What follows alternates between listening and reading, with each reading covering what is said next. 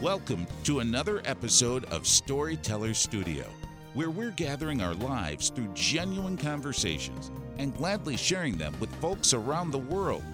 As radio announcers, Liz and Tim believe there's something very special about being behind a microphone and letting their hair down. Sometimes people just need a reason to enjoy each other, either again or for the very first time. And we found plenty of others who feel the same. From artists, sports figures, and manufacturers to filmmakers, authors, and media types, we all may know bits and pieces about a person, but there's always something more. So while we grab our headphones and turn up the mics, it's your chance to eavesdrop on yet another episode of Storyteller Studio.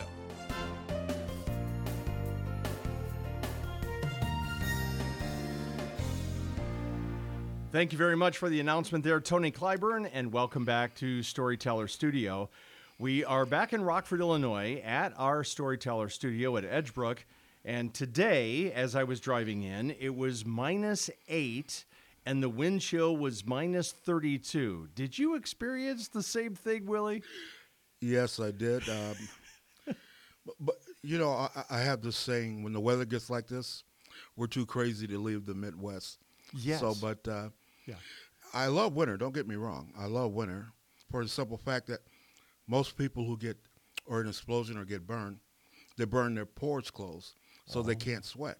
Oh, so And you've got a I- whole different yeah, yeah. perspective. So I I can sweat a lot. oh my God. And then the winter time is my favorite time of the year. so. Wow. My guest today, I have known since 1970 in fifth grade at Lincoln Park Elementary School, and his name is Willie Parham.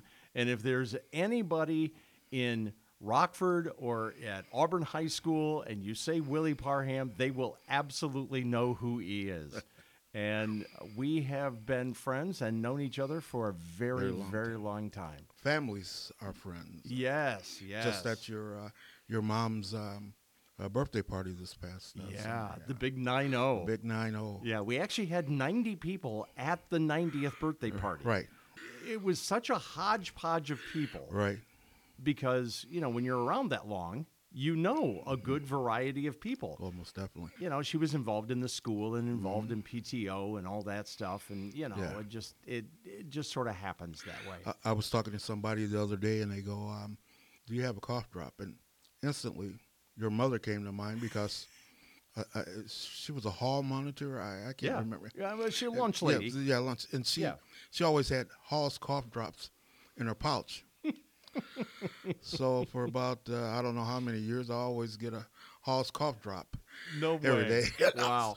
And and here's a speed joke that I heard Mm-hmm. on John Williams' show on WGN that when I hear these jokes, I just wait for the time to tell it. So Mm. here is the joke that you teed me up for. the inventor of throat lozenges died. And to no surprise, there was no coffin. I know they're, Oh, yeah. they're so Well, dumb, but they're Yeah, funny. yeah.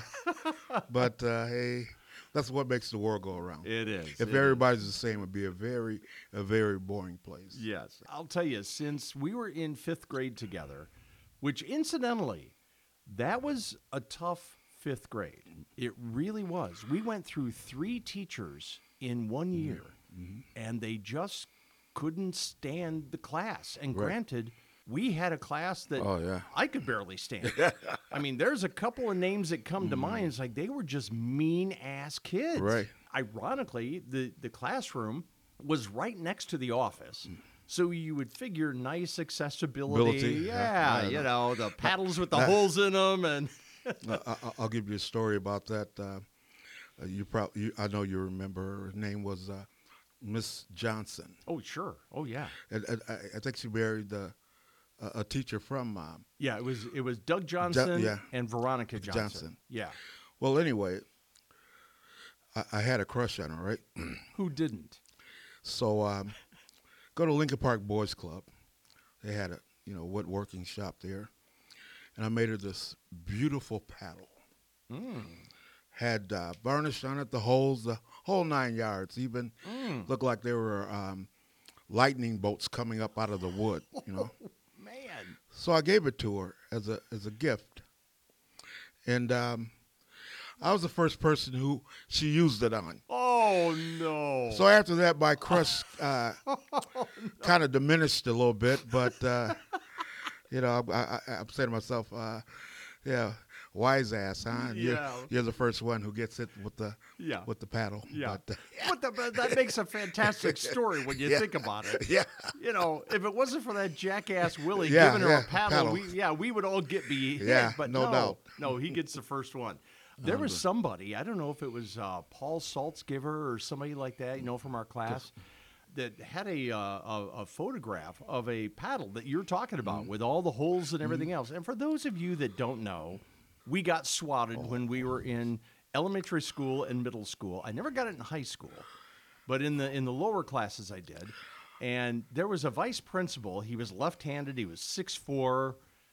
It was Dale somebody. Mm-hmm. I, it was at Wilson. I Mm. can't remember his name. But anyway, I got it a couple of times from him.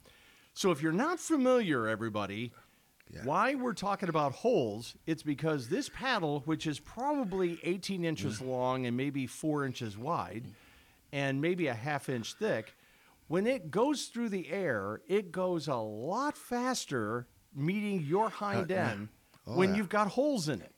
And they so they constructed these things accordingly. Yes. And yeah, we were the recipients a couple Yeah, of I- times. I, I mean, kids nowadays they they wouldn't have last uh, i- in our days because there was a price to pay if you did something. Yes. and you know it was going to be a paddling or whatever. yeah. And I, he started out as a substitute teacher. His name was uh, Mick Powell.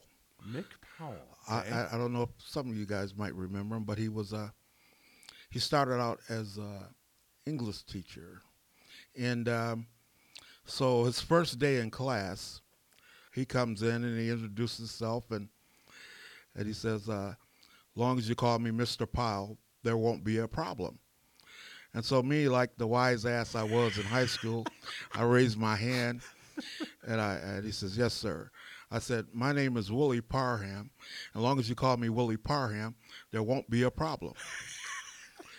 so he had this yardstick, and he came by, and he broke it over my chest. what? I lunged at him, and I stopped in midair. And I said, "If I touch this guy, I'm a dead man." Oh yeah. And I'm a dead man anyway. Oh yeah. Yeah. So- eight, eight ways to yeah. Tuesday. Yeah. So he says, uh, "Well, Mr. Parham, why don't you go to the office and tell the principal what happened?" And I'm going, "You got to be kidding me!" Yeah. Because the principal uh, went to church with my dad, Mr. Anderson, Uh, Uh-oh. and I'm walking to the office. And I finally get there, and Are you walking slowly? very slow. and he said, uh, well, I just had a talk with a substitute teacher, and he told me what happened. And he says, um, do you want me to call your dad? And I said, no, he has nothing to do with this. Let's leave him out of it. Oh, And whatever, you know, you decide is fair, I'll take it. yeah. So he says, um, I'm going to give you eight swats. Eight. Eight. Holy crap. I And, never uh, got more than two. Oh, God. Oh. he said, "Okay, it's over with." So I go to my next class. It was an English English class. I think her name was Mission Gracia Oh, sure. I at the remember time. her. Yeah. And I got another story to tell you about her. Yeah. But um, I go to her class and I'm standing up in the back of the room, and she says, "Willie, you have to sit down in your seat, please." I said, "I believe if you call Mr. Anderson, the principal, he'll tell you it's all right if I stand up for your class." I, I mean, it was. Oh, my God. It was, you know, I I wasn't a really bad student. I was just a class clown. Well, you know, yeah. you know, and it's and you know getting back to that uh, that substitute teacher it's not like you said well if you call me Uh, mr parham it's not like you said that yeah. no you were just being a smartass. I, and you know, it, it,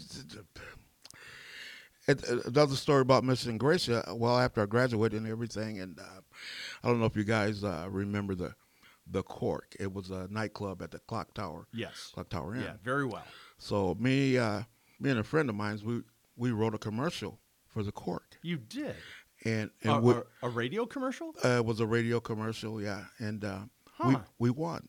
Good friend of mine's Jeff Sheridan. you mean the bar had a contest of some sort Yes. oh yes, my Right. okay Right. all right The grand prize was a cruise. What?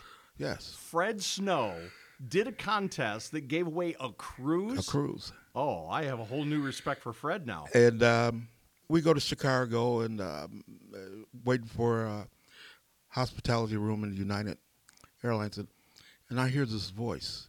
I know that voice. and um, he says, What are you talking about, Willie? I said, Give me a couple of minutes. And she, she kept on talking. And I go, Oh, it was a woman. It was a woman. And I Okay. go, I turn around. I said, Miss Ingracia? She said, Willie Parham? Oh, And we we ended up on the same cruise. oh years later. Years later. Yeah. Oh, Wow. yeah, we ended up on the same cruise. so. Wow. Yeah. There, there were so many really influential teachers. And I, Oh, yeah. and I say that, I don't know whether they were a good teacher or Right, not. right. Mm-hmm. I have no idea whether they were doing the curriculum the way they were Right, supposed to. right, right. I have no idea. Yeah. But they were influential. They either kept you on the track or they put you back Mm-hmm. on on, the the track. track. Yeah, one way Yeah. Mm. or the other. I remember people like Mr. Winter and mister Fisher Mm-hmm. and um, Miss Normington, and I mean on and on. Mr. Bailey Murray Oh, and yes. all those Yeah, people, right. And and and either they said, "Here, Tim, you know this is Yeah. what you don't do, or this Right. is what you do do," or you look at them and you go, "I don't want to do that." Right, right. At, at Auburn High School, we, we had um, a home ec class. Oh yeah. And, um, oh, God, I can't think of her name right now, but it's. No, I can picture her face though. Yeah. Um, oh my God. But anyway, in that classroom, it was myself, Jeff Anderson, David Carroll, Oh my. guy named James Houston, and Bubble Moore. Well, of course, nothing got done. Of course. We we would all Nothing gets done today with you, Jeff, and David. well, you know, so we're we're all all the time we're in the back room, you know, playing the dozen and signifying on each other, and uh, and and um, the teacher goes, "You guys are failing. I told you not to talk or whatever, and you know, and so to get your uh, points back, you would have to come up and sit in the front of the class, answer most of the questions." Oh. And she will give you points back. Oh. So she formed a Mi- Miss panel. Hines. Miss Hines was Yeah. the name. Yeah, Miss Hines. And uh, so we would get our points back. Three or four days later, we're back doing the same thing. So, Of I mean, course. you know, but course. uh, it's Back in negative numbers. neg- negative numbers. But uh, Wow. And could you imagine those, what'd you say, five or six people, Well, in- yeah. uh, including Jeff Anderson and, and Dave Carroll? yeah, that- yeah. Can you imagine you guys being on a panel now for any topic? Any topic. Yeah. I think next time we get together, we ought to just do that at the bar. It would be straight chaos. Yeah. Pretty much. And then somebody would say, Is it okay if we drink? Well, yeah. Yeah. Yeah, it is. It's Yeah. okay if you drink now. Yeah, Oh, yeah, God. but- that was hilarious. And like you say, you know, they had influence on you. You know, Mm-hmm. uh especially well, it's torn down now. Especially when I went to William Dennis. Yeah. most of the teachers lived in the same neighborhood that we did. Yeah, of course know? he did. Yeah. So, um, you know, I, I, I never forget uh, Miss Harris. I don't know what we're doing, but it was like nine o'clock. And she's sitting on her front porch and, do your mother know you're out at this time? I'm, I'm like, wow. so we don't need, we don't need a police in this neighborhood. No. 'Cause we- yeah, no. you know, I thought but- your boundary stopped at the schoolyard. yeah. I, I'm telling you, you know, but uh, You know, it, it gets back to that whole take a village thing. Oh uh, yeah, definitely. Yeah, yeah, and- and- and that was true. and and if anybody in the neighborhood, doesn't matter whether it's a Right. Mm. teacher or a young person or an old lady or what, they see something a little hinky, Yeah, they're going to throw up a flag. and, and if you do something, I, I don't know what it was, but uh, everybody in the neighborhood knew it. Oh yeah. You know, Oh yeah. and You know how many times I was reminded of that at my mom's 90th birthday party? Because, you know, you got people from the old neighborhood, Mm. Correct. Mm-hmm. you got people from the new neighborhood. correct. You got people that are in both neighborhoods. Mm. They've just stayed there, like my mom. And Bonnie Jensen, you remember Bonnie, Oh, yeah, right? All right. definitely. Mm-hmm. So Bonnie will come up to me at any given time and she'll say, Well, yeah, but what you just did now is nothing compared to what you did when you were 10 over and over and Again, over Oh, yeah. again. Now, granted, her patience for all of us boys in the neighborhood doing what we did, Mm-hmm. right. oh, I would have hung us up eas- easily with some baling twine. Oh wow, But Yeah. Mm-hmm. she had boys of her own, and she said, you know, you got to let them be boys. Yeah. One time, her husband, Paul. Paul, mhm. Now, you would figure Paul would be the safe zone of, Right. Mm. okay, the boys are with Paul, everything should be fine. So he bought this cart that you put behind a horse. Mm-hmm. And you put one horse there, and you have maybe two people in the cart. Right. So he bought this thing for like 50 Mm-hmm. bucks. You know, somebody was Mm. probably about ready to throw it away. And Paul's going to get this thing and pump up the tires and make Yeah. it all nice. okay, fine. They had some Appaloosa horses Mm. that we always uh, rode. he goes to the store. And of course, it was Farm and Fleet. There were no other box Mm. Oh, yeah. stores. You know, Yeah. that's where you got Oh, your yeah, stuff. yeah. That, matter of fact, that was a big box store back in our That's day. that's it. Yeah. And back then, the absolute new product was super glue. Oh my God, this stuff is magic. Right. So he got this sort of leatherette type stuff, and he was going to put a canopy on this deal. So, of course, he gets all the kids in the neighborhood together, and he goes, "All right, when I drape this over there, and I and I uh, cut this thing off, and I and I put this super glue right here, I want you to hold it together until I tell you not to." And then he would go down the bar and put the dots of glue, and we would hold it together you know, we didn't know anything about super glue, and our fingers were glued together. We were stuck to the cart, you know, and of course Right. it was just the biggest dumbass move. And Yeah. God bless us for not having a picture on that. Right. Right. But one of my hands were free, but there was enough glue on there that when I sort of itched my nose, Wow. it stuck to the inside of my nose, to the inside. So the hair Right, and right, everything, oh oh, yeah. my god! Well, do you think over sixty years, do you think I've lived that down? Absolutely not. It's like putting your tongue on an yeah. I ice. suppose. Yeah. That's yeah. exactly it. But Yeah. Uh, thank God they've got those stories to tell. You I, know, I always said if um, they had cell phones with cameras when I was growing up as- as a kid, oh God, I- I'd probably be a billionaire five times over because, you know, uh, some things you just can't make up in life, you know. And, uh, you know, you you tell people that they, they look at you crazy. You sure that happened? yeah. I said, very sure. Yeah, yeah, yeah. Well, when you called last night to verify that we were still on for this morning, Mm-hmm. my wife saw that your name was popping up on my cell phone. Right. Mm-hmm. You know, before I could answer it. And she goes, Oh, it's Willie calling. He's probably Mm-hmm. calling to cancel because, my God, the storm that we've had come through and then the cold weather on top of it, that's her assumption. Right. Well, she went to Guilford. yeah. So I said, no, no. He, I'll guarantee you, he is not canceling. He's from the West Side. Oh, yeah, he is geez. verifying the time. Yeah. And of course, you know, hey, we're still on. Oh, g- I, I used to work outside in this type of weather, you know, and uh, we were doing a job for this farmer, and we were um, scrapping out his combinders and stuff. Okay. We had this barrel, put a bunch of wood in it. We were gonna light it, just you know, keep warming up when you, you know, Yeah. Take your breaks. yeah. And um, we had a thing of gasoline, and we poured it in there. And you know, drop a match, you think it would.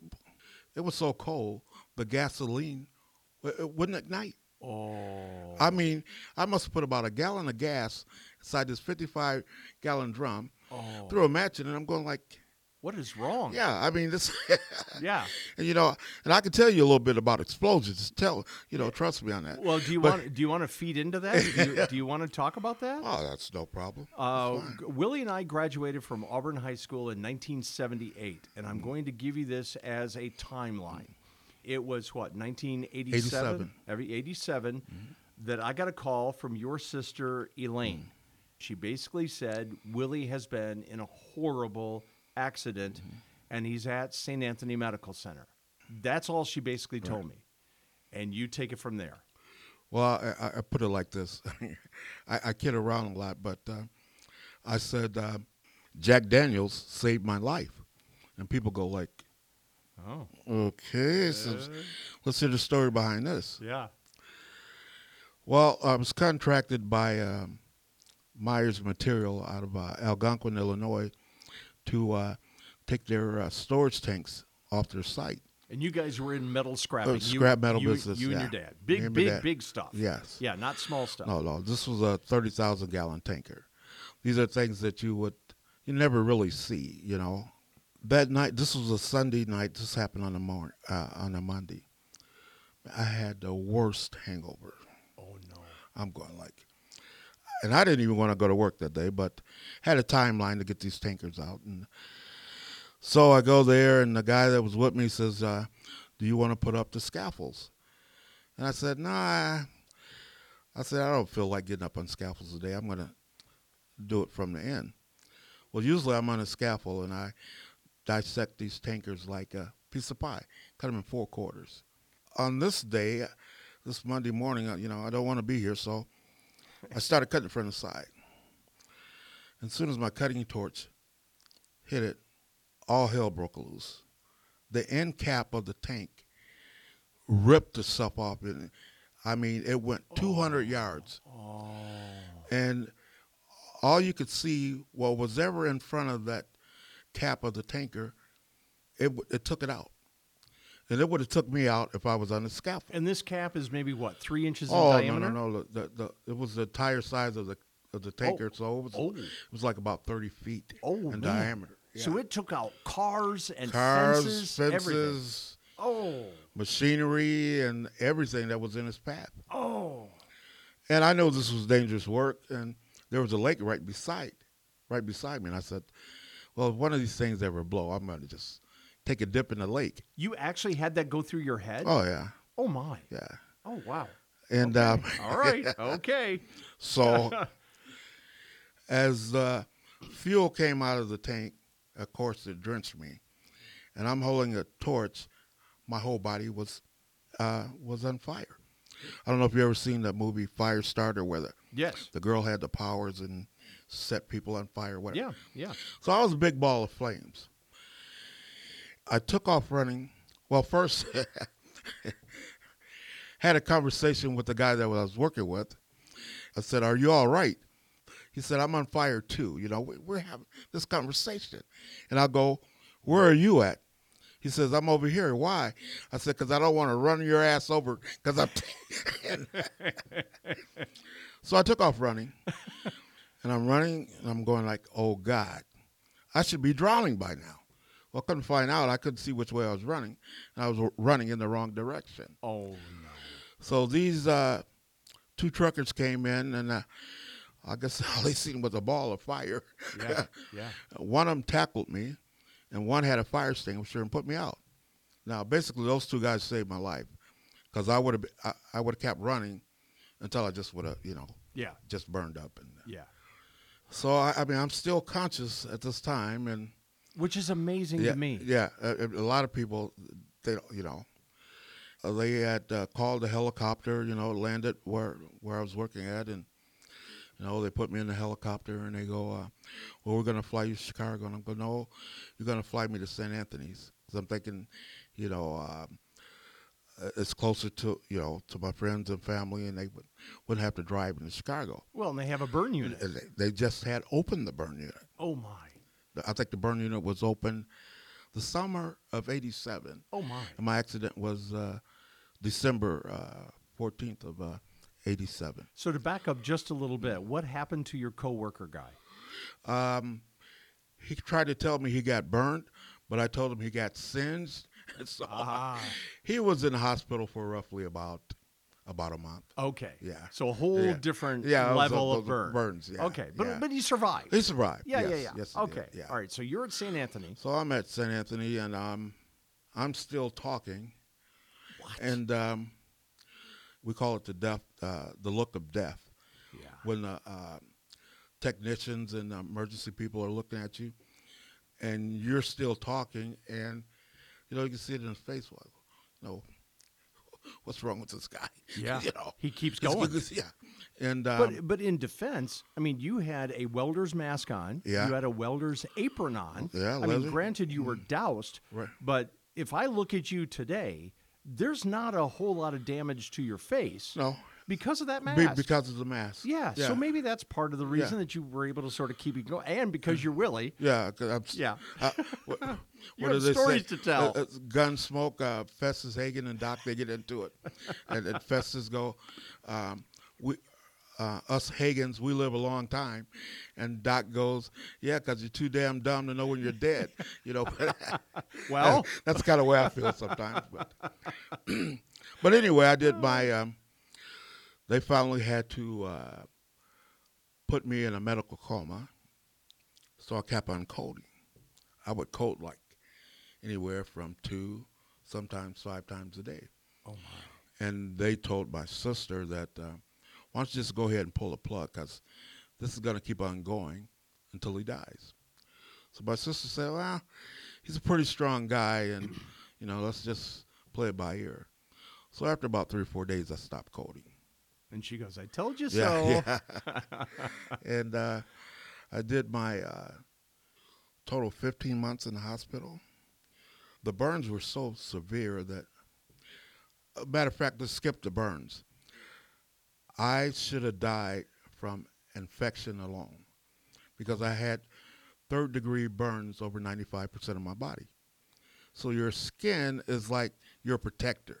Yeah. You know, it keeps, uh, you know, I mean, keeps things from getting entering into your body. But, you know, I have no skin. yeah. Burned it all off. And I do remember you uh, retaining a lot of water. Oh God! I went from I think you were 300 pounds when Mm-hmm. I saw you, and most of it was water. yeah, I went from 245 to 410 pounds. Oh, Willie. I look like one of those uh, those sumo wrestler suits that you know. Yeah, everybody- yeah. That's what I look like. You know. Yeah. I mean, like you, you, you stick a pin in me, like I'm gonna explode or something. Yeah. But I, uh, I remember it so well. Yeah, and um, you know, I had a you know, people like praying for me and everything, and I had one of my friends, uh, uh, the one that I went on a cruise with, uh, is Jeff Sheridan. Uh huh. He worked for um, for Nicor Gas at the time, Oh. so when he heard about it, he just came straight to the hospital. He was there four days straight Whoa. never left. So he's getting calls from NIGAS saying, uh, Jeff, if you don't come back to work, we're going to fire you. Yeah. Where are and, you? And he says, Well, go ahead and fire me because I'm not coming back until I know my friend is out of the woods. You know, Should but I know Jeff? you'll know him if you see him. He I, went to. I know the name, but I Yeah. Uh, can't place the face. I, I'm, I'm sure you've seen him before. He, his family moved from Chicago to Rockford. Uh, okay. Let's see, like um, one, seven or eight years old. So he was at school with us. uh, he went to Eastall. He- Oh, yeah. there I mean, you he go. wa- yeah, he was a east side, east sider, Okay. yeah. All right. But if you know him, you would see him. All right. Yeah. Okay. Did you ever come to my bar when I had it on? Yeah. Yeah, you, yeah, you've seen him there. Okay. Yeah. All right. But anyway, Which gives us another reason to get uh, back together Yeah, again. yeah. We always look for reasons. It's Yeah, like, right. Like we need one, but we always look for yeah, you know, reasons. let's, let's, let's, let's have a drink or something. You know. but anyway, um, after I'm out of the coma and I'm you know slowly starting to heal, I burnt my left leg all the way to the bone. I would look up out of my hospital bed and I would, I could literally see the bone in, inside my leg. But um, slowly I started to heal, and and this nurse who gave me my first shower, and you know, when you take your first shower after being burned all, all over your body, you, Oh, the white you just scream, you screamed. Yeah. you scream, Yeah. and I guess I was too stupid to scream because I seen the nurse, you know, she's trying to wash all the, and I said out of clear blue, and I go like, I'm gonna marry you, and she said, you know what, you're the most arrogant son of a bitch I ever met in my life, and besides, I'm engaged to be married anyway, And she's thinking his meds Uh, Yeah, are too, too high. high, yeah. you know. He's delirious. Yeah. Wow. So um, when it came time for her to take care of me, she would switch with somebody else. She says, "I can't stand that guy. so something wrong with him." And for the record, I did not marry the first person that gave me a shower. Yeah, well, okay. Just so you know. and she was engaged to be married. And uh, I said, when I started walking on my own, I said, "You're gonna get sick of me." And so, make a long story short, we did end up getting married. Wow. we we we um uh divorced now, but we were married for um I think we were married 15 years and a total of 20 years I known her, and ever since then, you know, um, you know, we're divorced, but you know, we have kids, and uh, she um, she'll tell you to this day that I am her best friend. Oh. You know, it's, matter of fact, that she she wrote an article about me in um, in one of the medical journals that they uh, they put out. Uh, this guy is the most the strongest man I ever met, and um, his um, how does she put it? Um, the way he handles things is in, impeccable. Yeah. But uh, I mean, you've always had a, a different way of looking at things. Yeah, you know, now, this is way before the burn. yeah, Y- y- y- you know, I, ca- I could s- I could give you a, a couple of instances right off the top of my head, sports related, I think mainly, um, that you just looked at things differently. Yeah. So you, you know, and I, and I, you know, I love baseball. You love baseball, of course, and yeah, you know, after you finish playing baseball, the next thing up is softball. Mm-hmm. So um, I don't know what made me do it, but anybody who ever asked me to play on their team or play in a tournament, I did. In the summer of '87, I think I ended up playing like 150 or 160 softball games. whoa, Now I'm talking about three morning leagues, three uh, double hitter leagues, and playing in tournaments every weekend. crazy. That was crazy, and I, and I usually, I, I don't know why, but I would never accept that much, you know. no, of, of and- any Uh, topic. but yeah, and um, and you know, I, I always say that was God plan yeah. because you're not going to play anymore after you have this accident. Yeah. You know, and and and it took me probably about three years before I would go and see some of the t- uh, teams that I used to play for, because in my mind, I still could play softball. Yeah. And I went out there, and the killer was, I tried to pick up a bat and grip it, and I couldn't do it. I said, "Well, those days were over." Yeah. But in your head, And, uh, yeah, uh, you think you could? Going back to when I was in the hospital, seeing my whole body for the first time, and I'm going like, in a mirror. um, they had, they take pictures of me and I, I piece them together, Okay. Gotcha. and um, I'm going, you know, I'm not going to be able to play uh, softball anymore. I didn't talk to anybody the whole day, and they said, that's not like Willie, you know. No. and but they call it- something's percolating yeah. in there. Yeah. So they, they, uh, so they called up a psychiatrist, and he says, uh, he says, what's what's what's wrong? Is there something I can help you with? And um, you know, the nurses said you're not yourself, and I said, I just realized that I won't be able to play softball anymore. And he goes, Is that all? and I'm going like, I'm, I'm cussing this guy's Yeah. out eight ways a Sunday. You know, you can get the blank out of my room and don't come, you know. and- well, he didn't know how Oh, involved you yeah, were. yeah, you know. and um, after that, you know, I, I was I was fine after that, so I, w- I went back to my old self. Man, I can remember when I came to the hospital and you had feeding tubes and you could not talk, but you knew people were there, Mm-hmm. you know, and you were laying straight and looking straight up and you were all wrapped in the gauze and everything that Mm-hmm. Looked they like a had to. mummy. Yeah, big time. And of course you had the water retention and Elaine which is your older sister, which uh, w- it seems like we've known each other since God knows Birth. when. Yeah, it seems like birth. Yeah, it wasn't, but it seems like birth. She held my hand the entire time because I think she knew I needed it. We just talked. We just I just kept talking Mm. to you, and the nurse came in, and she said, uh, "Willie, we need to change your bandages." Mm-hmm. And every expression from you at the time was through your eyes Mm-hmm. Right. and the look of fear Oh, yeah. in your eyes.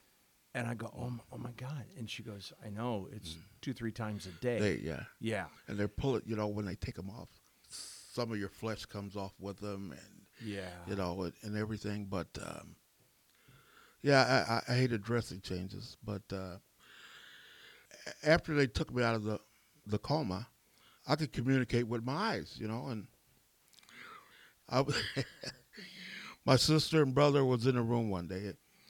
They're, they're, I, you know, I'm making all kind of eye express, expressions, trying to raise up my hands and you know. Yeah. And um, I, I just could, I couldn't get it. Well, you could get it. They yeah, couldn't they get could it. get it. Yeah. so um, when I was finally able to talk, and they go, "You remember about a month ago when you were trying to tell us something? You're, you know, you're rolling your eyes and back of your head." And I said, "Yeah." So what were you trying to tell us? I said, "I was trying to tell you dumbasses that I had front row tickets for the Chicago Bulls and Philadelphia 76ers And in so- my drawer." And somebody better use yeah, them. yeah. Well, they had expired. They couldn't, you know. Oh, I they- see. yeah. Okay. So, um, So you, y- speaking of, you went to an awful lot of Chicago Bulls Oh, yeah, uh, but- games. back at, I, I had, um, you know, I had a ticket broker. So you and had a guy. I, I had a guy. yeah. So we Yeah. we uh, we brought um, season tickets in the front row, You did not. and the games that we didn't want to go to, we would sell them. For a profit. Yeah. Oh, pfft. Yeah. you think? Wh- when Michael Jordan was playing, let me tell you, front row seats were like twenty five hundred dollars. If, if you can imagine this scenario, on the left of me was Jerry Springer, and on the right of me was Oprah Winfrey Come on. and, and her boyfriend Stedman. And uh, Was this a special game or just a regular old Bulls game? no, this is just a regular Bulls game. Oh my! No. Not a playoff or no, Mm. no, anything. no. Oh my! And so um, I guess their season tickets were in like I don't, I don't know if they it was their season tickets, but apparently they knew the guy who had those Yeah. tickets, and Yeah. every time they come, they would be in the front row row with me. But uh, And yeah, everybody else is going. Yeah. I see Jerry Springer. I see Oprah. yeah.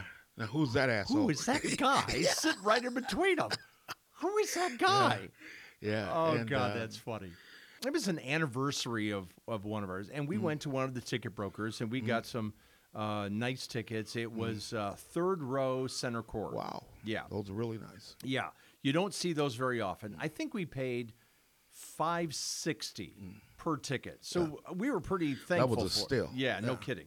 And of course, it was the Dennis Rodman, Steve Kerr, Yeah, you all know, those guys, Scottie yeah. Pippen, Michael Jordan, the whole nine yards. So we're sitting there and we're trying to soak all this up. Again, we're talking like a, a Wednesday night game. I don't even know who they played. Right. It wasn't special. But here comes this guy down the court, walking on the court, and he goes, Hey, Michael, Michael. And I go, God, how damn rude is that? But it was Barry Gordy. Oh wow. Yeah, the founder of Motown. Yeah. So then I looked to my left a little bit, and sitting in front of us, which was pretty much courtside, was Harold Ramis. Do you remember Harold Ramis from the Ghostbusters? Oh, yes, yes. And he was also in Stripes with Bill Murray. Mm-hmm. Murray. Yeah. So then we're going, oh my God, we can't believe the number of people. Look at this. Mm-hmm. Next thing we know, we turn around. The guy that was still walking down that court, that same path, was the Reverend Jesse Jackson. Mm-hmm. Wow. And of course, he was yelling out, hey, It might- Michael, yeah, hey, Michael. right. So I'm starting to look around now. Who's we're third row? Who's behind us that Mm. we don't know about? Right. And in the mezzanine was Hillary Clinton, and sitting right in the row behind us, but maybe six people down, was the entire cast of Third Rock from the Sun. Wow. Wow. So Jane Curtin, Yeah. Mm. John Lithgow, unbelievable crowd stuff, and that was just our side. I have no idea what was on the other side. Well, you know, back in those days, it was like um, the Laker game. You know, you, Oh, all, yeah. all the stars would come out. oh yeah, I'll never forget when uh, well Michael said he's he's going to play baseball. I'm going, oh boy. here we go. And I, I, I guess as a kid, he was a pretty good baseball player, Yeah. from what I heard. But playing baseball as a kid and playing professional baseball are two different things. Yeah, and then he goes plays for the White Sox. Well, he had We're, it. we're He- Cubs fans. Yeah. Come on. well, that was his end because the owner of the Bulls was the owner of the White Sox. yeah. How convenient. Yeah. Yeah. So um, he goes and um, very shortly he finds out that he cannot hit a curveball. So I know that wasn't going to last. And shortly after that, he um, he goes and the rumor is he's starting to practice with the Chicago Chicago Bulls. And I call my ticket broker up and I go, we, we still have those those tickets, you know. He says, he says, yeah, Willie, but I said, but okay, so you sold it to somebody. Okay. Yeah. Yeah. I said, well, what I need, I need two front row tickets for when the Bulls play Orlando Magic And he go, why would you want that game? When uh, Jordan left, Shaquille O'Neal was the next big thing. And I, I told my broker, I said, if he's going to make a comeback, it's going to be against Orlando Magic because they gave the, they kind of like gave the league to him after you left. Yeah. so- After you left. And you're rolling the dice on I'm this. Oh. rolling the dice on this. Okay. And I said, um, so I need two front row tickets. And he says, man, I can't give these things away. He says, uh, 250 apiece. And and you get a couple of hot dogs yeah, and beers. Yeah. and he said, if you give me another 50, I probably can let you sit on the end of the bench. And, Wow. uh, wow. Okay. and um, so anyway, I buy these two tickets.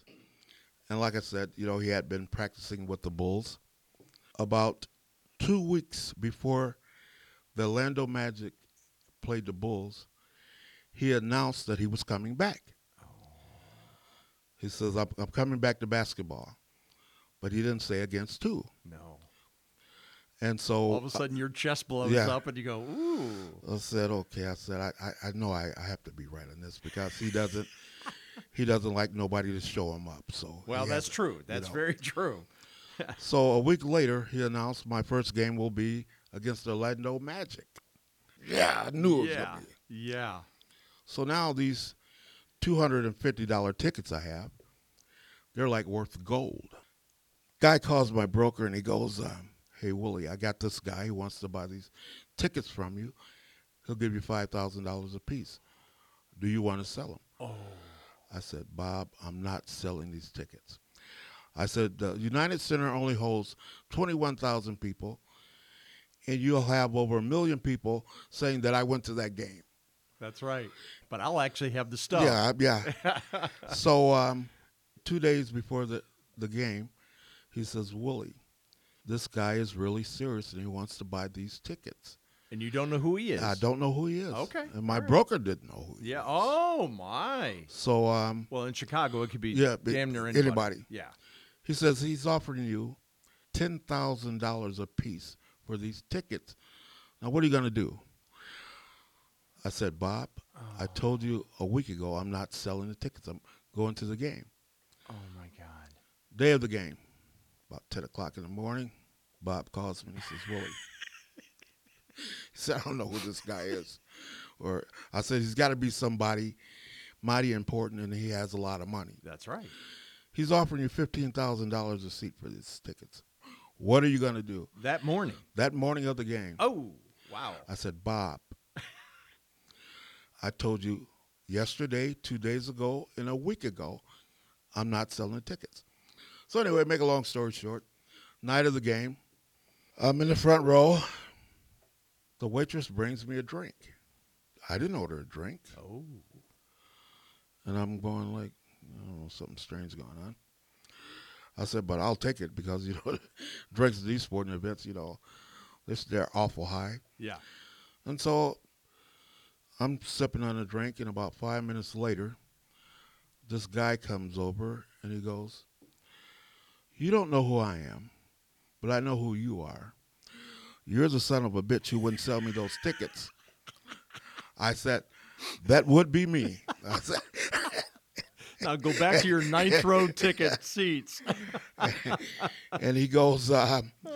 He said, Did you get your drink? I said, Yes. He says, Let me introduce myself. He says, I'm Phil Knight, the head of Nike Corporation. I own Nike. You are kidding me. And um, Oh my. he goes, um, Just throw it out there hypothetically. He said, If I would have offered you 25000 apiece, would you have sold them? I said, No, I wouldn't have. Oh And man. he says, You know what? I like somebody that stands on their principle when they say no. They Yeah. mean no. Yeah, and he wants you in their Yeah. next advertising campaign too. So he, uh, I guess he wanted them for one of his clients. Oh, And, not, uh, hi- not himself. Not no, because he, he had front row tickets for the game. oh my. Yeah, across across the court. So um, he goes, um, "I'll be right back," and I'm watching him all the way as he goes across the court. He pulls out a box of shoes. They're the Air Jordan North Carolina Blues. Oh my. He has Michael sign them. I'm going like, oh, no. I Does said, he "No." does I he said, point at you? No, he walks back across the court with the shoebox, and he says, "Here." wow, why'd you do that? He says, you know, a lot of people, they let money get in the way of Yeah. things that they really wanted to see or do. Yeah. And, Yeah. and he says, here's a little token to me. Wow. Oh, And my, my ticket broker, um, he uh, I gave him to him because I didn't want to. I didn't give him to him. I told him his Oh. wife ever dies Oh. or something. You know, Yeah. I want I want my shoes back. yeah, hang on to him for me. But he had put them in his office in a glass case, okay. and uh, that's that's where they're at today. Are they really? Yeah. Wow. Did you ever meet Michael J- Jordan on, on maybe a different occasion or anything? Mm. Yeah. Did you really? What were Uh, the circumstances there? You know, I always wanted to go into a locker room. So why not? I go tell my broker. I said I want to. I want to get a, a a a pass, a press pass, so I can go in the Bulls locker room. He says, "Yeah, that'd be the only way you get in there." That's right. you better have a list of questions. And he goes, "I can get you one, but his butts are always when he says but, yeah. you know it's gonna cost you." Yeah, of course. So- of course. I paid a pretty penny for this uh, this press pass, and you know all E ESPN, and Who did you Yeah, but- claim to be with? I I was in a corner. I don't know what. no, but it just- credentials? yeah, What, it didn't just- they, did they say WBBM radio or I, anything? I, I I can't even remember, but I know it just Oh. says press. I, I mean, I'm sure it was oh, some station or something. okay. All right. And I'm just I'm just standing, you know, I'm far away from all the action, just standing in the corner soaking this all up. And Yes. 15, 20 minutes later, Michael Jordan walks up to me. He goes, um, Who are you? He says, I know you're not the press because I know all the press. I said, Yeah, you're right. I'm not. I'm not with the press. You are so busted. yeah. Oh my god. I said, I just wanted to come in the locker room and see how it is after a game, and Yeah. you know, he says, um, uh, "You got a few minutes?" And I said, "I said sure." He says, "Give me about thirty minutes, and I'll be right back." So he goes and shower up, and thirty minutes later, comes right back, and he goes, uh, "He said, by the looks of you, I can see you were in a in a in a real bad accident." Oh, this is after the accident. Yes, this- yeah. Oh. And um, I said, Yeah, I was at an explosion. And this one, he still had his restaurant downtown. oh. He says, You mind going to dinner with me? Would I mind? Yes, that's an interesting way to say it. So um, Would I mind? eh, let me check my schedule. he said, he said, A couple of friends are going to come with me, you know. And I said, That's, that's no problem. It was Dennis Rodman, Scottie Pippen. Oh, come on. And we had dinner at his restaurant. Again, everybody in the restaurant's It was going, like a, who "Who are is you?" that guy? You know? Yes. now, now my chest is really out here, Yeah. you know. And the uh, shortest guy at yeah, the table. Yeah, shortest guy at the table. and, you know, and I told him about my accident and everything, and um, you know, he says, uh, "Man," he says, uh, "You know, God's really blessed you." And I said, "Yeah, I, I know I shouldn't be here, and I'm Yeah. sure God has other plans for me and stuff." But anyway, so this is when I had my club, and Dennis Rodman goes, um, "Hey man, you know anything about this club? I, I keep hearing in Rockford called Player City." I Uh, said- and if there's anybody, it'd be Dennis that yeah, knows that- that- about yeah, clubs. Yeah, Yeah. I, I said yes. I'm the owner. He says, "Get out of here." Come on. He says, "I said yes. I, I am the owner of the club." And he goes, "Can I come to your club?" And I said, "But you, you have to rope off a section for me." And I, I go, "That's no problem. Just, you know, call me when you, yeah. the day that you want to Yeah. come." Give me a heads up. I'm sure he does this to a lot of people. So Oh, yeah. you know, and um, Most you could say is no. yeah. So I, I get a call about three days later. It's Dennis Rodman. Holy crap. He says, "Hey Willie," he says, "I know you remember you had lunch with uh, Michael and Scotty, and I got a free evening, and I want to know uh, can I come to your club?" I, s- I said, "Sure." I called my manager and everything, and I'm telling him, you know, we're gonna rope this section off, and Right, stuff. right. And um, make a long story short, he calls me back at about six o'clock that evening. He goes, Willie, he says, I know you probably went through a lot of preparation to accommodate me. He said, but I can't make it. He says, I got to, something he had to do. And I said, that's no problem. It wasn't that big of a deal. He almost came to my club. So that was- Wow. that's what I did. as Did far he as ever I'm- reschedule? No. No. Okay. Yeah.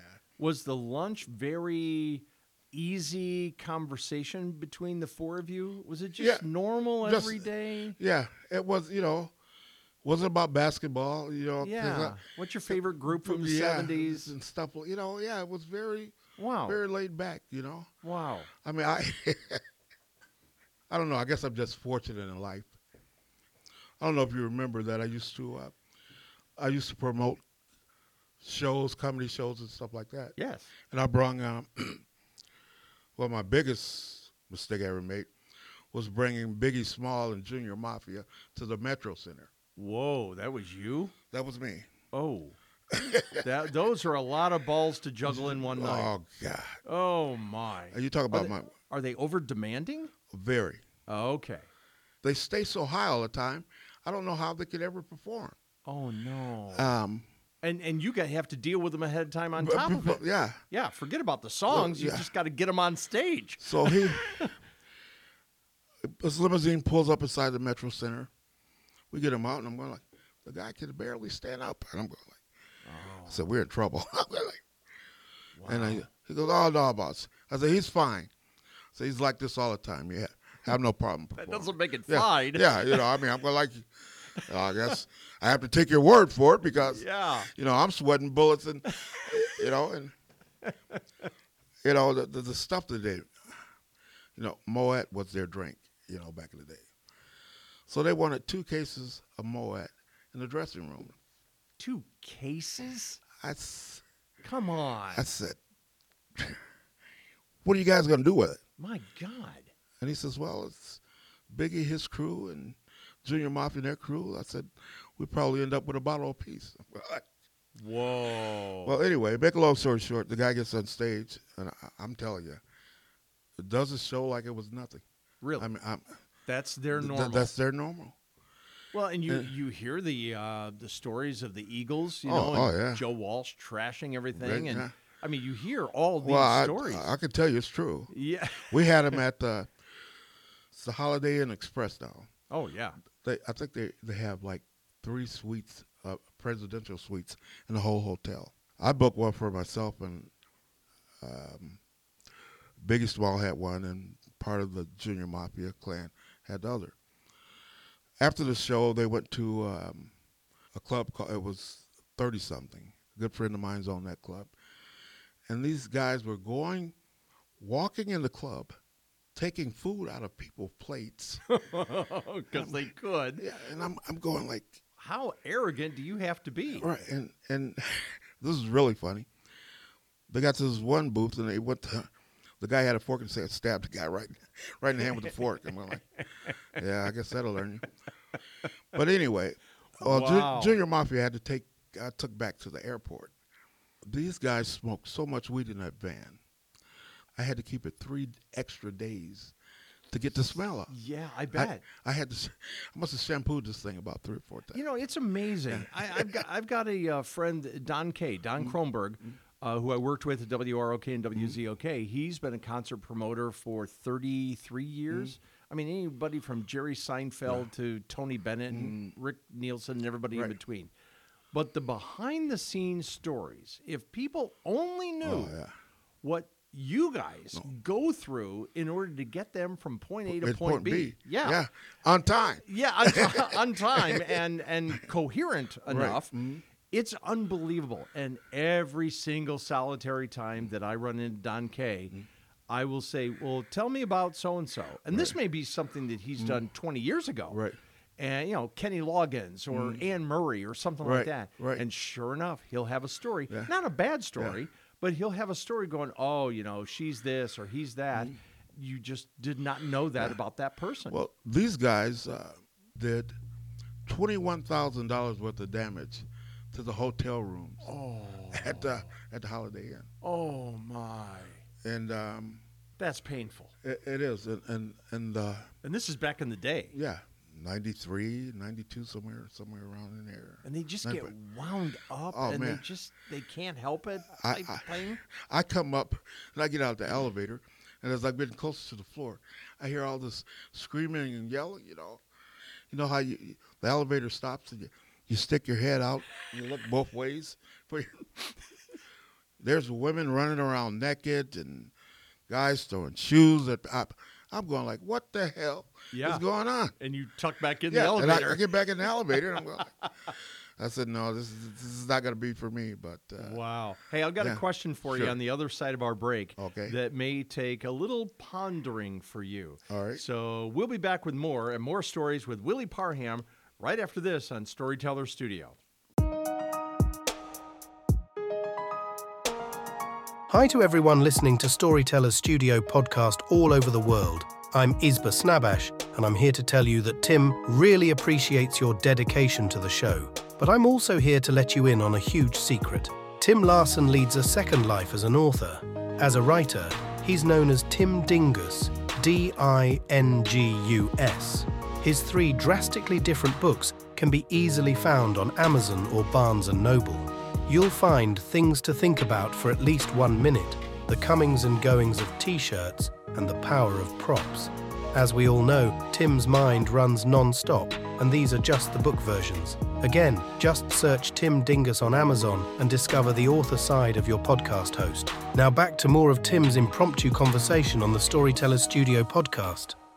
We're back with Willie Parham. I have known Willie since fifth grade, 1970. And every so often we get together just to shoot the breeze. And I figured, well, you know, sometimes we just need to shoot the breeze and share this with everybody. So that's why he's my guest today on Storyteller Studio. Willie, I got a question for you. And you may take a different twist to this question, but generally, could you give advice to yourself 30 years ago if you knew now what you didn't know then. The kiss and cousin to that is is there a domino that tipped over years ago that would have changed and did make everything Mm. possible in your life possible? I Mm-hmm. know that's very loaded, but I think you'll be able to sort it out. yeah, Rodney Dangerfield had the best answer for that. I don't know if you've seen the the, the movie uh, Back to School Oh, sure. when he Yeah. became the class valedictorian. and he says, um, I have one advice for you stay home, don't leave. It's a mean world out there. you know, He's not wrong. no, he's not, he's not, He's not wrong. He's not, he's not, he's not wrong at all. um, you can't predict what happens in life to you. People go, well, man, you know, this accident really changed your life and, you know, how you deal with things and everything. And I go, I'll tell them it didn't change who I am. I'm still the same old asshole that everybody knows. Arrogant asshole, Very, uh, yeah. according to Sheila. I, the only thing I wouldn't change is not getting in the accident. If I didn't have that accident, I would have never got married, never would have had a son. Well, you would have never gotten married or had a son that way. I, I don't think I would have never got That- married. Seriously? Yeah. You know, it, I date a lot of nurses. Okay. The reason for that is, you know, once I'm getting going, I'm just like you in the morning. Mm-hmm. But somebody has to help me shower. Someone has to help me put on my clothes. Yeah. And You still wear braces? that's- uh, I'll be wearing braces the rest of my life. Okay. I have no All right. lower leg muscle. Okay. And on, on- on that end of it, um, that's the only thing that I would change. But since you can't change nothing like that, you have to play the hand that you're dealt. Yeah, that's true. a lot of people, when they go through trauma in life, you know, they can't go through people staring at them and this, Oh. especially when it comes to burns. Burns is probably one of the most, oh gosh, how you say it, um, one of the most critical injuries you can go through because it's more so mental than it is physical Really? because uh, you know you can get burned on your face and your face is all scarred. Yeah. You don't want to go out because people are gonna stare at you and stuff. And I mean, when I was in the hospital, there were um, people that had thirty percent burns, and they would die. They didn't want to go through life, people staring at them, and they lose the will to live. And you had a lot more percentage than that. Oh yeah, I but mean, you had the will. I had the will. well, you actually had the E. willie. Yeah, yeah. Big Willie style. No, That's right. That's right. But You don't uh, do anything on a small scale. No, no, I, I never. You just don't. I, I, I- I got that from my I got that from my grandmother. She said, if you're gonna do something, do it right. yeah. And, and- and most people don't know this, but my family was cursed with burns. What? I had an aunt in Arkansas that worked at a firecracker plant. The plant exploded, and Oh, come on. she uh, she died of her burns eventually. Come on.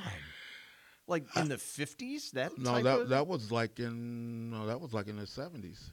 Did did that factory make fireworks that the city would buy and left off, or Right. that you buy at the store? No, that you would the big commercial, ones. yeah, The canisters. Just- yeah. Whoa. And then I had a cousin, one who died in a house fire, and his brother survived the house fire, and he had burns, not so much facial burns, but he had arm burns and stuff like that. Yeah. Had another cousin, truck driver, that was just sitting in his rig while they were loading up at the dock, and the truck just exploded, Wow. and he got burns all over his. Did he have a tankard? No, Were they, uh-uh. they weren't filling it with No, a, a no, liquid. Nothing at all. Oh. somehow the engine of the truck just Oh, it wasn't the Just- cargo. no, engine of the truck just Oh. blew up while he was while he was in the cab. Holy crap! Have you ever been back to the burn unit at OSF St. Anthony? Oh, many times. I- Is is it hurtful or is it a positive thing? It's a positive thing. When they, Okay. they used to call me on a regular basis to talk to burn patients, especially the ones that are not handling it so well. Are they predominantly kids? There was this one kid I never forget. His, his name was Rick. It was a car accident. The car uh, exploded into fl- flames, so he ran back to the car trying to pull his friends out of the back seat. And, Oh. But um, uh, a couple of them ended up dying. Okay. So uh, he was mad at the world. So of course, um, the nurse who couldn't stand me calls me and goes, uh, "Willie, um, I want you to come talk to this patient. He's he's just he's real angry at the world and just mean and Yeah. Makes it tough on the hospital staff Yeah. too. On Yeah. top of it. and his mother. Oh man, I felt so, sorry for his mother. So I come up to the room. This is what room he's in. I said, I want you to go in the room, close all the shades, and come back out. And I'm going to walk in. Close Hmm. the door. Okay. So um, I go in and it says, uh, "What are you doing here?" I'm going. I'm going to give you a reality check. That's what I'm doing here. There's nothing you can say about what happened to me. What- I'm going like, let me tell you something, partner. I said, you're not the only one who ever lost friends or been in an explosion. Now, what's going to help you through this is your attitude. And right now, you're going to have to change that attitude because these people are here to help you.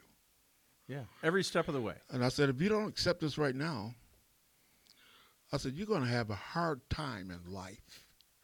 You got to accept what happened to you and move on. Don't let it be your final chapter because it's not. You're only 16 years old. I said, when my accident happened, I was 27 years old. We go on, you know, I always had but, but, this, that, that. And the problem was he needed to see someone who'd been through what he's been through. Oh. And that person was me. yeah. Because everybody until then was you, don't understand. Said, you, don't, understand. Yeah. Oh and, and- my. and I said, I, I understand. oh yeah. Big I time. said, I understand more than you understand. yeah. I said, you're only 40% burned. I was 95%. Trust me, I understand. I, I was in there for about a couple of hours and, and came back out and I s- told this, I said, he should be all right. About a couple hours later, his mother calls me. Oh. He says, Mr. Parham, he said, what did you do to my son? I said, Uh oh. I didn't do anything to him. No. I just gave him a reality check. That's it. I said he has to deal with the situation that he's going through and overcome it. Because if he doesn't, it's going to consume the rest of his life, Mm-hmm. and he won't really have a quality quality of life. You know, the other part of that, and you can grab onto any trauma that's happened to anybody, does not matter. Just pick a topic. Yeah. They can choose to wear that hat, and that's what you're known for the minute you walk in the door, every place you go by your choice. Or it doesn't matter whether it be physical, mental, does not matter. It's a hat you choose to put on, or it's one that you're going to milk the shit out of that excuse until the day Mm. you die, Mm-hmm. or this is just another thing I have to hang on to. I need to carry along with me. I don't pay attention to it that much. I don't draw attention to it that much. It's just something I need to sort of carry with me for the rest of my life. And that can make a whole big difference. And granted, I get it. It's different when you're 16 compared to when you're 60. Right. That- that- But Mm. God bless you for opening that can of worms for that kid. Yeah. Did you ever do follow up conversations with him? oh, definitely. Oh, okay. Yeah, I mean, I've uh, I haven't talked to him now in, in a few years. We used to run into each other at uh, wound care.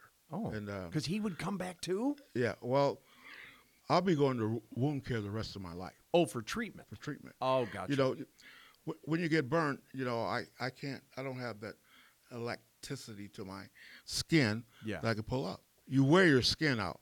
Pardon the expression. I'm wearing my ass out so bad it's not even you know, s- sliding in and out of the car. And, Yeah. you know, I, so I have uh, one, two, three. I have three wounds on my rear end right now. and it does not replenish because it's been burned. Yeah, what happens is You that, can't, that you can't harvest more. more no, Okay. and so they debride them and they try different things, and eventually they'll heal up. Huh. But then it'll be another part of your body oh, I that see. goes through the same thing. Oh, so it's just It- a, it- it's a constant chest. yeah, it's a wound. never never ending battle, but. Uh, Wow. you know, you get used to it. I, you know, I, well, I've been going to wound care now for roughly about 12 years, I think. Every other week. You ever go to um, high schools to speak at all? Is that something that's good? I do, um, my niece Erica was at Guilford in anatomy class. The teacher was um, Bill Buell. They were in the anatomy classes when it comes to the part about uh, body, what happens to the body or skin when it gets burnt. My niece goes, I'm going to give you my uncle's number and you guys can talk and maybe you can come to your class and, you know, share it with the students. Wow.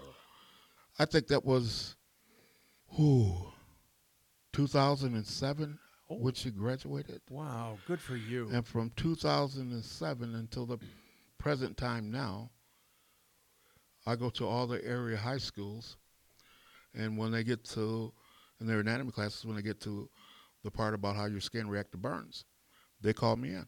Uh, for lack of a better term, do you have a prepared speech? Is there a Q&A at the end? I- Is there something that that you wow them with that hey, Uh, bet you never knew this? Yeah, well, you know, you know how high school kids are. Yeah. The first thing is, hey man, you got any pictures? And I go, Oh no, my god. Oh my god, that's pretty bold. yeah, and. Um, Oh my god. So I, I do my, uh, me and Bill, we set up a PowerPoint that we, you know, it, it shows uh, how my body progressed over the years after Oh. it starts to heal up. You know, it, uh, like I was telling you earlier, when I, when I talk to high school kids, you have to be very honest with them You do. for them to open up. You do. And and if you're not, they're going to They- they- detect Mm. they'll it. know it, yeah. They know They'll it. know it. yeah. It's always the girls, always the girls. Really? Mr. Parham, you said we can ask you anything. I said, sure, you can ask me anything. and she goes, well, I don't know how to say this. I said, just go ahead and say it.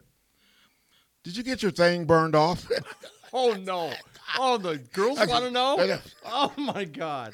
Always the girl that asks. and I said, uh, "N- no, I didn't. Oh, you had the But- welding but- apron. yeah, but thanks for asking. yeah. Yeah. Um, and, Um, and this is a true story. This is not made up. I know, but I never think My- anything you tell me is made up ever. My accident report reads hand burnt severely from holding peanuts. you know, What the You know, hell? this is I- not funny. I- oh my god. I know I was gonna get I was gonna be screwed up after this explosion. but I said if I'm gonna be screwed up, something is gonna work. You know? And um, oh my god. I, I'm telling you, wh- while, while I was running, I had both of my hands holding my penis. oh, so they're Ready- not wrong. Nah, no, no, they're not wrong. Oh my god. Oh my Yeah. You know, it's it's a guy thing, you know. Yeah, Uh, but, to but- have the wherewithal Oh, to yeah, know well- to do that. Well, they don't call me a DOB for nothing. You know, but and, Oh my god. and and then you you know, you always get you always get into these um, especially after after I was divorced. So uh, you go to the dating game, you know, and uh, Oh, yo. so and mine's a little bit different than most people. yeah, and you're older. Yeah. And, oh yeah. So you approach a woman that you might want to date, and you know maybe you take her out to dinner for you know a couple times, and then I have to give her the you know the truth about about me. Or you tell her you have bulls tickets. Yeah, but- One or the other. I, I, I say, um, you know, I really like you, and I think you really like me. But if we date and we want to go on vacation or something together, you have to help me get dressed. You have to help me bathe. Mm-hmm. And and I'll be frankly honest, I I don't hold nothing back. And I go, and after I shit, you gotta wipe my ass. Oh. Now And that's you- not for everybody. No, now you know. Now, now, do you still want to go out with me? And if you're a nurse, you Yeah. go, hey, I deal Yeah, with that every fine. day. No big deal. I had one girl that turned me down. She said, Willie, I'm going to be honest with you.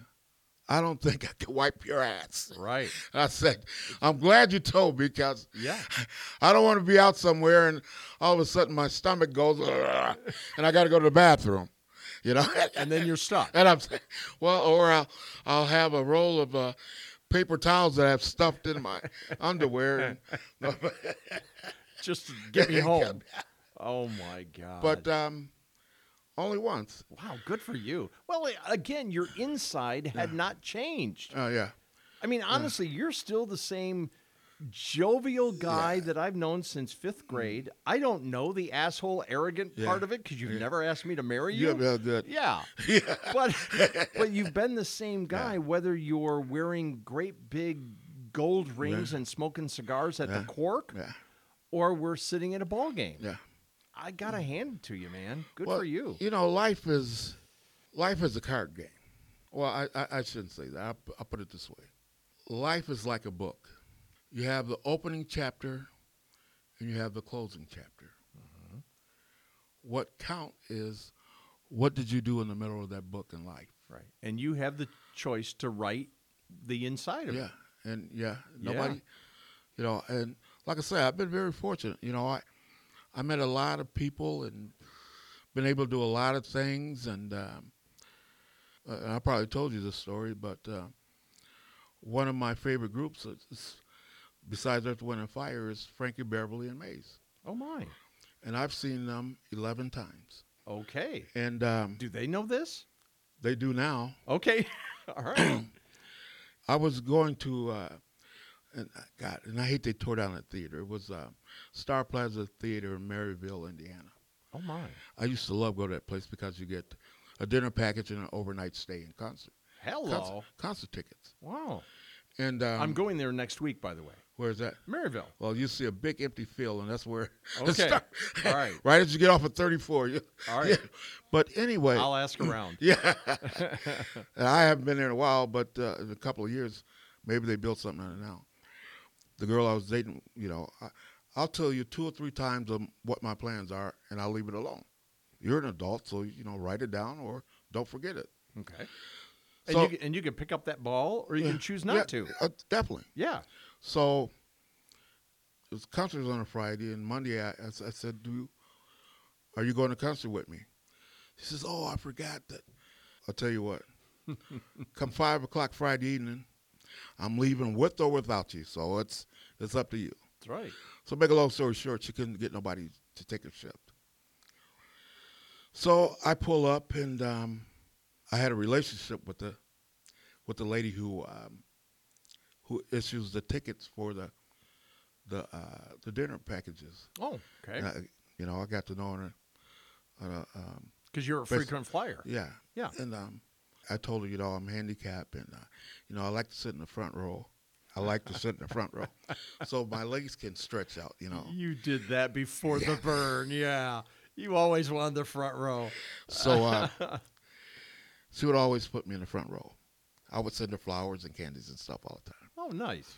I get there and um, I'm, I'm there by myself, and this is gorgeous girl. She, she keeps on walking by me, and I'm going like, Yeah. I said, if she comes by me one more time, I'm going to ask her to go to the concert with me.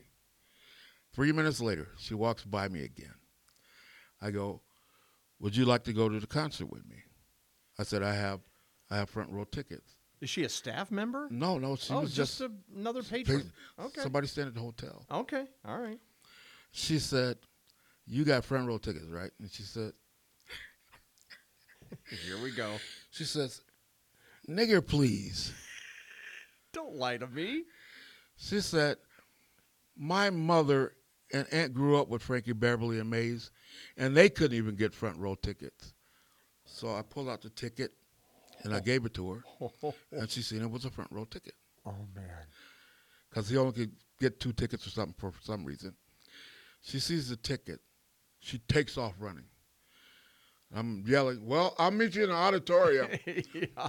and um, Is that a yes or a no? yeah, you know. we so, just take off running.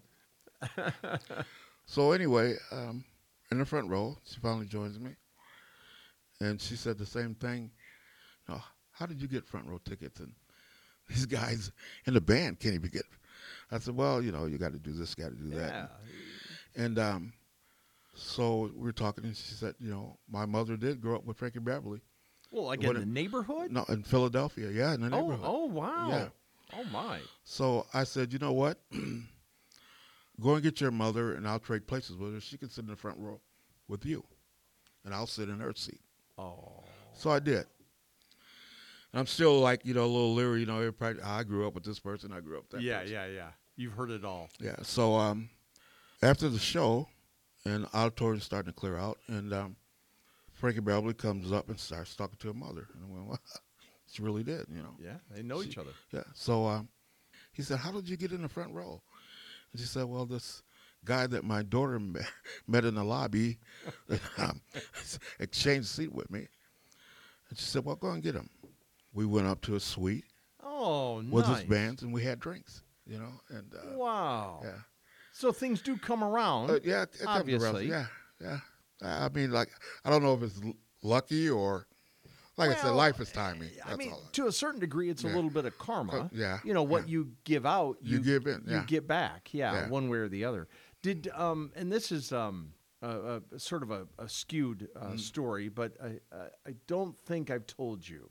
Maybe when you came out to WLUV Mm. during the renovation thing, we spent some time together. Maybe I told you. So stop me if I have. Okay.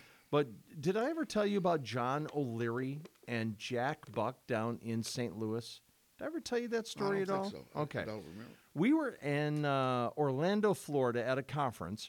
You know how you have keynote speakers and motivational speakers and blah, blah, blah. And so we've got the whole sales force together there and everything for American Solutions. And I'm working the, the front desk. We're doing some kind of promotion type thing.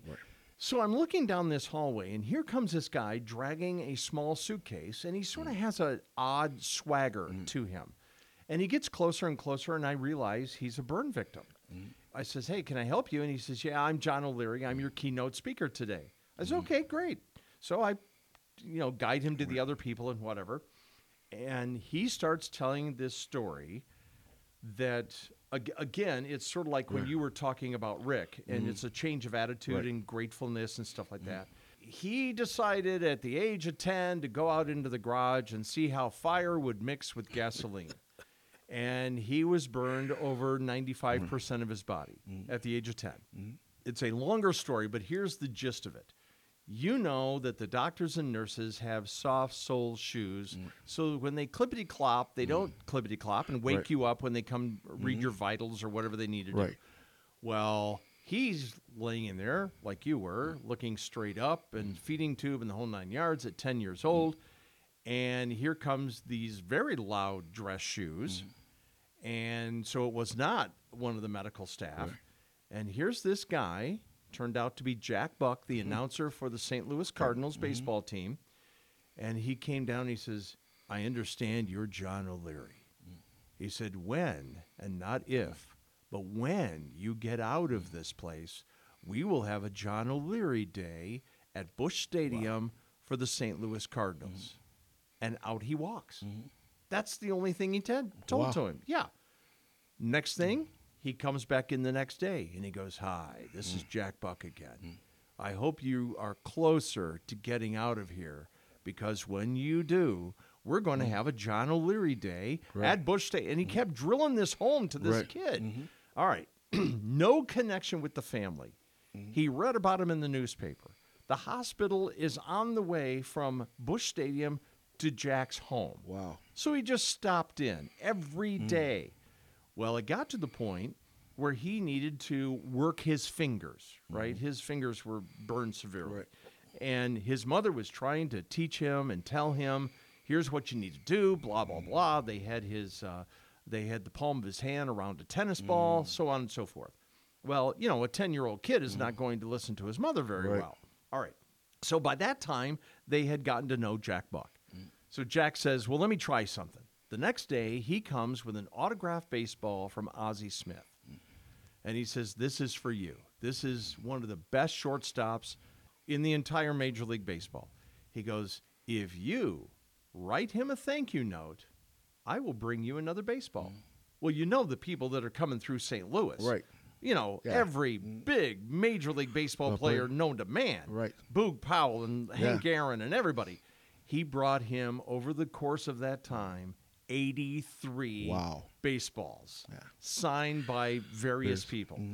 Jack Buck was at his high school graduation, he was in his wedding, so on and so forth. That is how he makes his living is telling this story and he says I have left two pieces of paper and a pen at each of your place settings. He says I want you to write down three things that you are grateful for. Again, that whole change of Right. attitude. He goes, While you're doing that, I'll be over here. And the guy went over and was playing the piano Wow. while they were while we Right. Mm-hmm. were writing down our stuff. And that whole Jack Buck, John O'Leary story has just stuck with me so Right. hard. And it parallels right what you have done. Yeah, yeah. It's um, you know, a- and especially when I when I you know talk to high school kids and stuff, and um, they all write me letters after I leave, and Hmm. um, some of our kids are are really messed up. They're they're in bad situations, and it hasn't failed yet.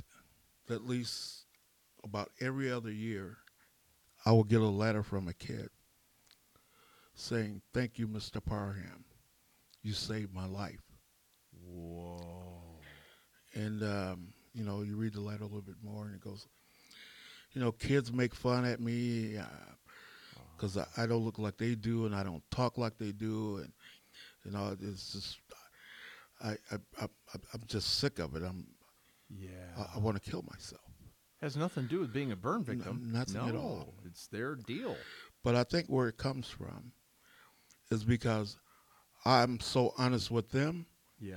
they feel that they can tell me anything. And over the course of the years since I've done that, I, I probably got 10 letters where kids said I saved their lives. Um, one of the most interesting letters I ever got was um, from a girl at, uh, I believe it was, I was at Guilford. She said, uh, started out the letter since, Mr. Parham, I used to be scared of guys like you. And she said, Let me explain. Hmm.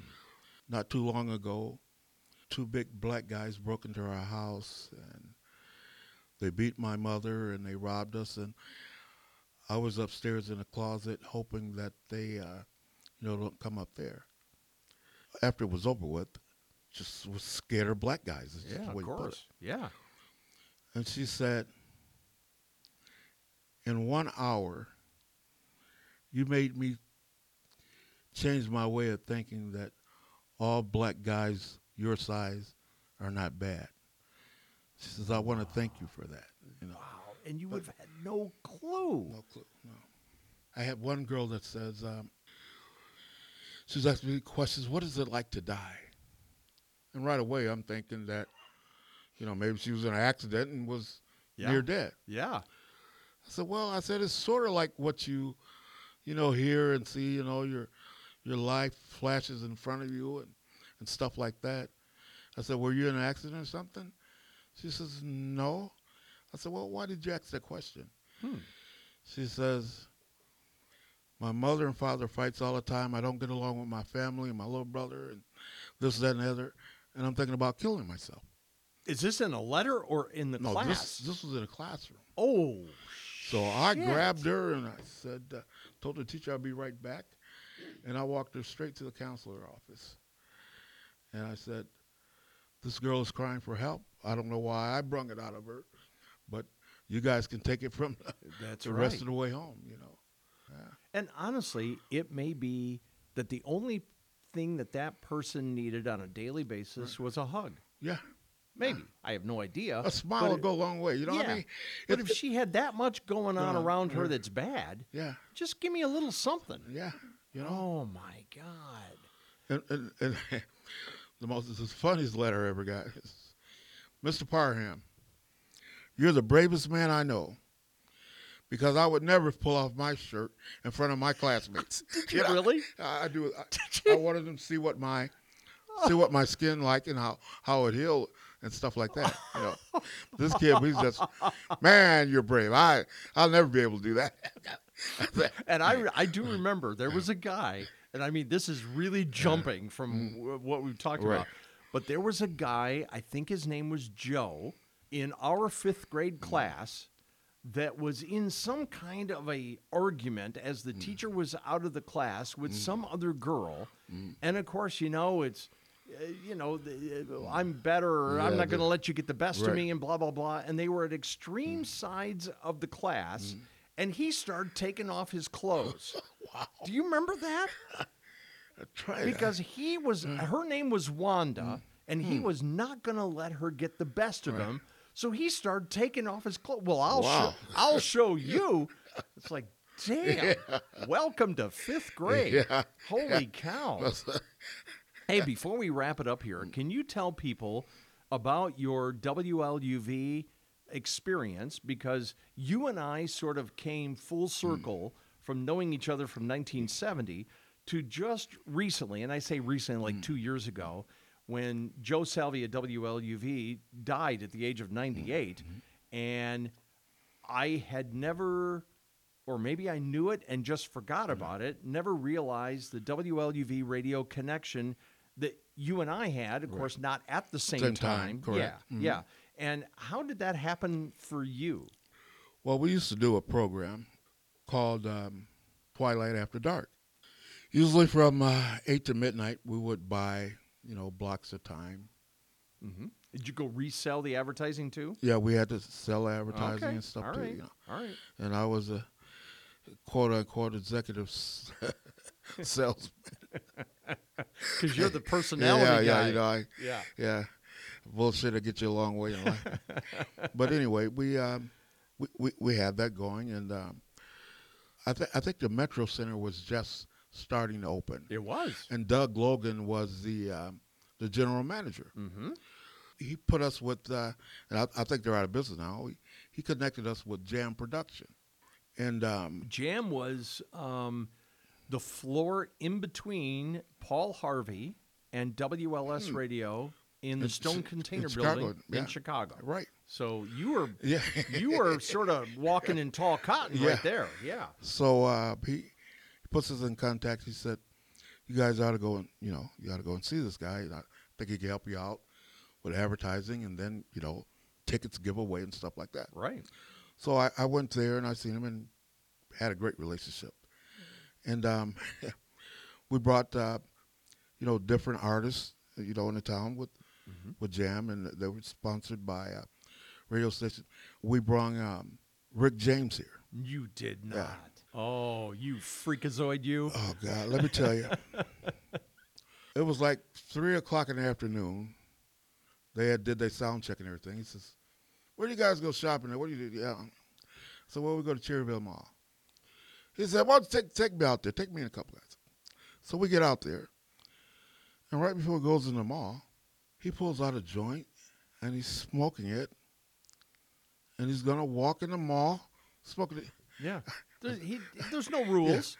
No. I, I, I said, uh, I said, uh, Rick, I, I don't know if that's such a good idea. I mean, uh, this is not L.A. or No. Oh, I said, I think you might could get arrested. Yeah. For I, I said, especially in Cherry Valley. Yeah. I said, I don't think you want to do that. Yeah, you're clearly You- you- not you- from around yeah, here. Yeah, apparently. so, uh, you know, but uh, yeah, we brought man Teddy Pendergrass. Did you really? Um, oh, he was smooth. the, the Barcades cameo wasn't a big audience. I think it might have been a maybe, maybe about a thousand people, maybe fifteen hundred.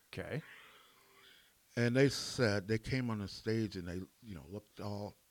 It's not many people here. He says, but we're not one of these groups. that If the arena is not full, we do two or three songs and leave. Oh. He said, we know you guys paid hard-earned money for your tickets. Man, let me tell you, they put on a two-hour show Oh, nice. out of this world, wow. out of this world. You know, and uh, I, I, I call that those are real artists. No Yeah. matter what the situation, That is. you know, they they're, they're going to give you their and, best. Mm. and they're going to give you the same show whether there's a scout sitting in the audience or a record label person sitting in the audience or not either. Mm-hmm. Right, Yeah, right. they're not going to they're not going to bump it up just because of them. yeah. Wow. well, I'll tell you what, if you ever want to go to a show that is like Earth, Wind, and Fire, Mm-hmm. or so, you give me a ring because I, I will drive your ass to that theater. You know, a few years ago, um, Earth, Wind, and Fire and Chicago was on the same ticket. The horns in that evening. Wow. Are you kidding it's me? unbelievable. I've Yeah. seen Chicago a couple of times. I think there's three or four guys from the Original originating, group, yeah, yeah. Mm-hmm. and they still kick it out. Oh, I yeah. saw them at the Coronado Theater not too awful long ago, uh, but I have not seen Earth, Wind, and Fire. I saw them on some kind of an award show. Were they doing a tribute thing, or maybe it was Mm. Mm-hmm. Yeah. Mm-hmm. American Idol or something like that? And um, uh, was it Bailey? What's his first name? Chris Bailey. Uh, Philip Bailey. Philip Bailey. Yeah, he's still got the Mm. Oh, pipes. pipes, yeah. yeah, he still does a good job. And, you know, I, before we wrap up, I always ask this question to people who go to concerts. Do you remember the first concert you went to? well, that's a loaded question for me because I can't differentiate the first concert that I went to versus the concert that I was assigned to go to to announce Mm. because of being in the radio business. So I want to say it was the Doobie Brothers. Okay. But then there's a part of me that Uh-huh. says it was Barry Manilow. Oh, Yeah. yeah. So there's Yeah. your extremes right there. Well, the, the first concert I went to, this is this is gonna floor you. Maybe not for people who are my age, might not remember this, but the Rockford Armory Oh yeah, used to have concerts there. yeah, right next to Sears. Sears, yeah. yeah, which is now the Discovery, Discovery Center. Center. Yeah, So, and it was Kansas and uh, Manfred Mann's Earth Band. Oh wow! And believe it or not, the tickets were ten dollars and fifty cents. it, it- it- it takes ten dollars and fifty cents to get on their site. Now. You know, but, It does. but uh, wow. That was, I think that was 1975. I want to say it was. Did you ever go to any of the concerts like out at the Rockford Speedway and? No, no I stuff never, like that? I, I never did those. we were Yeah. we were mainly like um, Alpine Valley Music Theater. We were Poplar Creek Music Mm-hmm. Right. Theater. That's where we usually went to go see shows outside of the Metro Mm-hmm. Center and outside of the Coronado. Yeah, see, I'm, I'm not. Well, especially now since my accident, I, I don't like, I don't like out to be outdoors too long. especially daytime. Mm. Yeah. You know, sun beaming down on me. I just, you know, Yeah, I, yeah. I, I just prefer um, uh, indoor. Uh, Yeah, that way Indoor it's a too, little yeah. bit more But- but- predictable yeah. Mm. to you. You know, I I love going to concerts. Yeah. Mm. I really do l- love the. uh, and It doesn't matter whether Right. they've been playing for forty, Forty, years yeah. Mm-hmm. or whether they're a brand new group. Does not matter. It is a stick in my ass when people have their phones on the Mm. brightest of their screen and they're videotaping or mm-hmm. Right. Mm. they're doing a photo and it's like a car headlights Mm-hmm. shining to everybody behind them yeah. they don't get it or they don't care Mm-hmm. or they don't- I, something overrides it's like just e- enjoy the experience Right. and be done with it and and people can't Yeah, that's like now I'm trying to trying to work my magic. Uh, February third, the uh, Pfizer Arena in Chicago, where the Milwaukee Bucks play. yeah Uh, Keith Sweat, Pretty Ricky, and WSV Sisters with Voices. come on i don't Yeah. recognize those names Keith Sweat. Uh, let's see, uh, there's a right and wrong way to love somebody. wow SWV. I get so weak in the knees. you've given me homework Uh, Yeah, yeah. i need to go look this stuff And- up And, and Pretty Ricky is all they're all out they're out there. Wow. Yeah. Well, Willie Parham, thank you so much for joining us. Thank you for having we me. have uh, we have gone a ways, Yeah. but that's the way we always do. Oh, yeah, you it can- doesn't yeah. matter. We shut the bars down. Down- yeah, you can talk for hours, man. Yeah. It's just you know, I always say that um, if it wasn't for memories, life wouldn't be worth living No. because sooner or later you will lose somebody you love, but you have the memories of the things that you did or done over the years. All the time. All the time. Willie. Oh. Thanks for having me, Tim. Yeah, man, we'll get together for a drink really soon with Sounds uh, good. Jeff. Oh, don't. Okay, so Jeff, David Carroll, Danny Green, and we have to listen to the same stories about baseball. yeah, that's That who what- doesn't strike me out. And, uh, it never fails. I know. Uh, it'll be the end of the night. You remember when I struck out? Oh, oh here we go. Here we go. Thank you for joining us in the Storyteller Studio with Tim Larson and Liz Wilder, where everything begins with a story.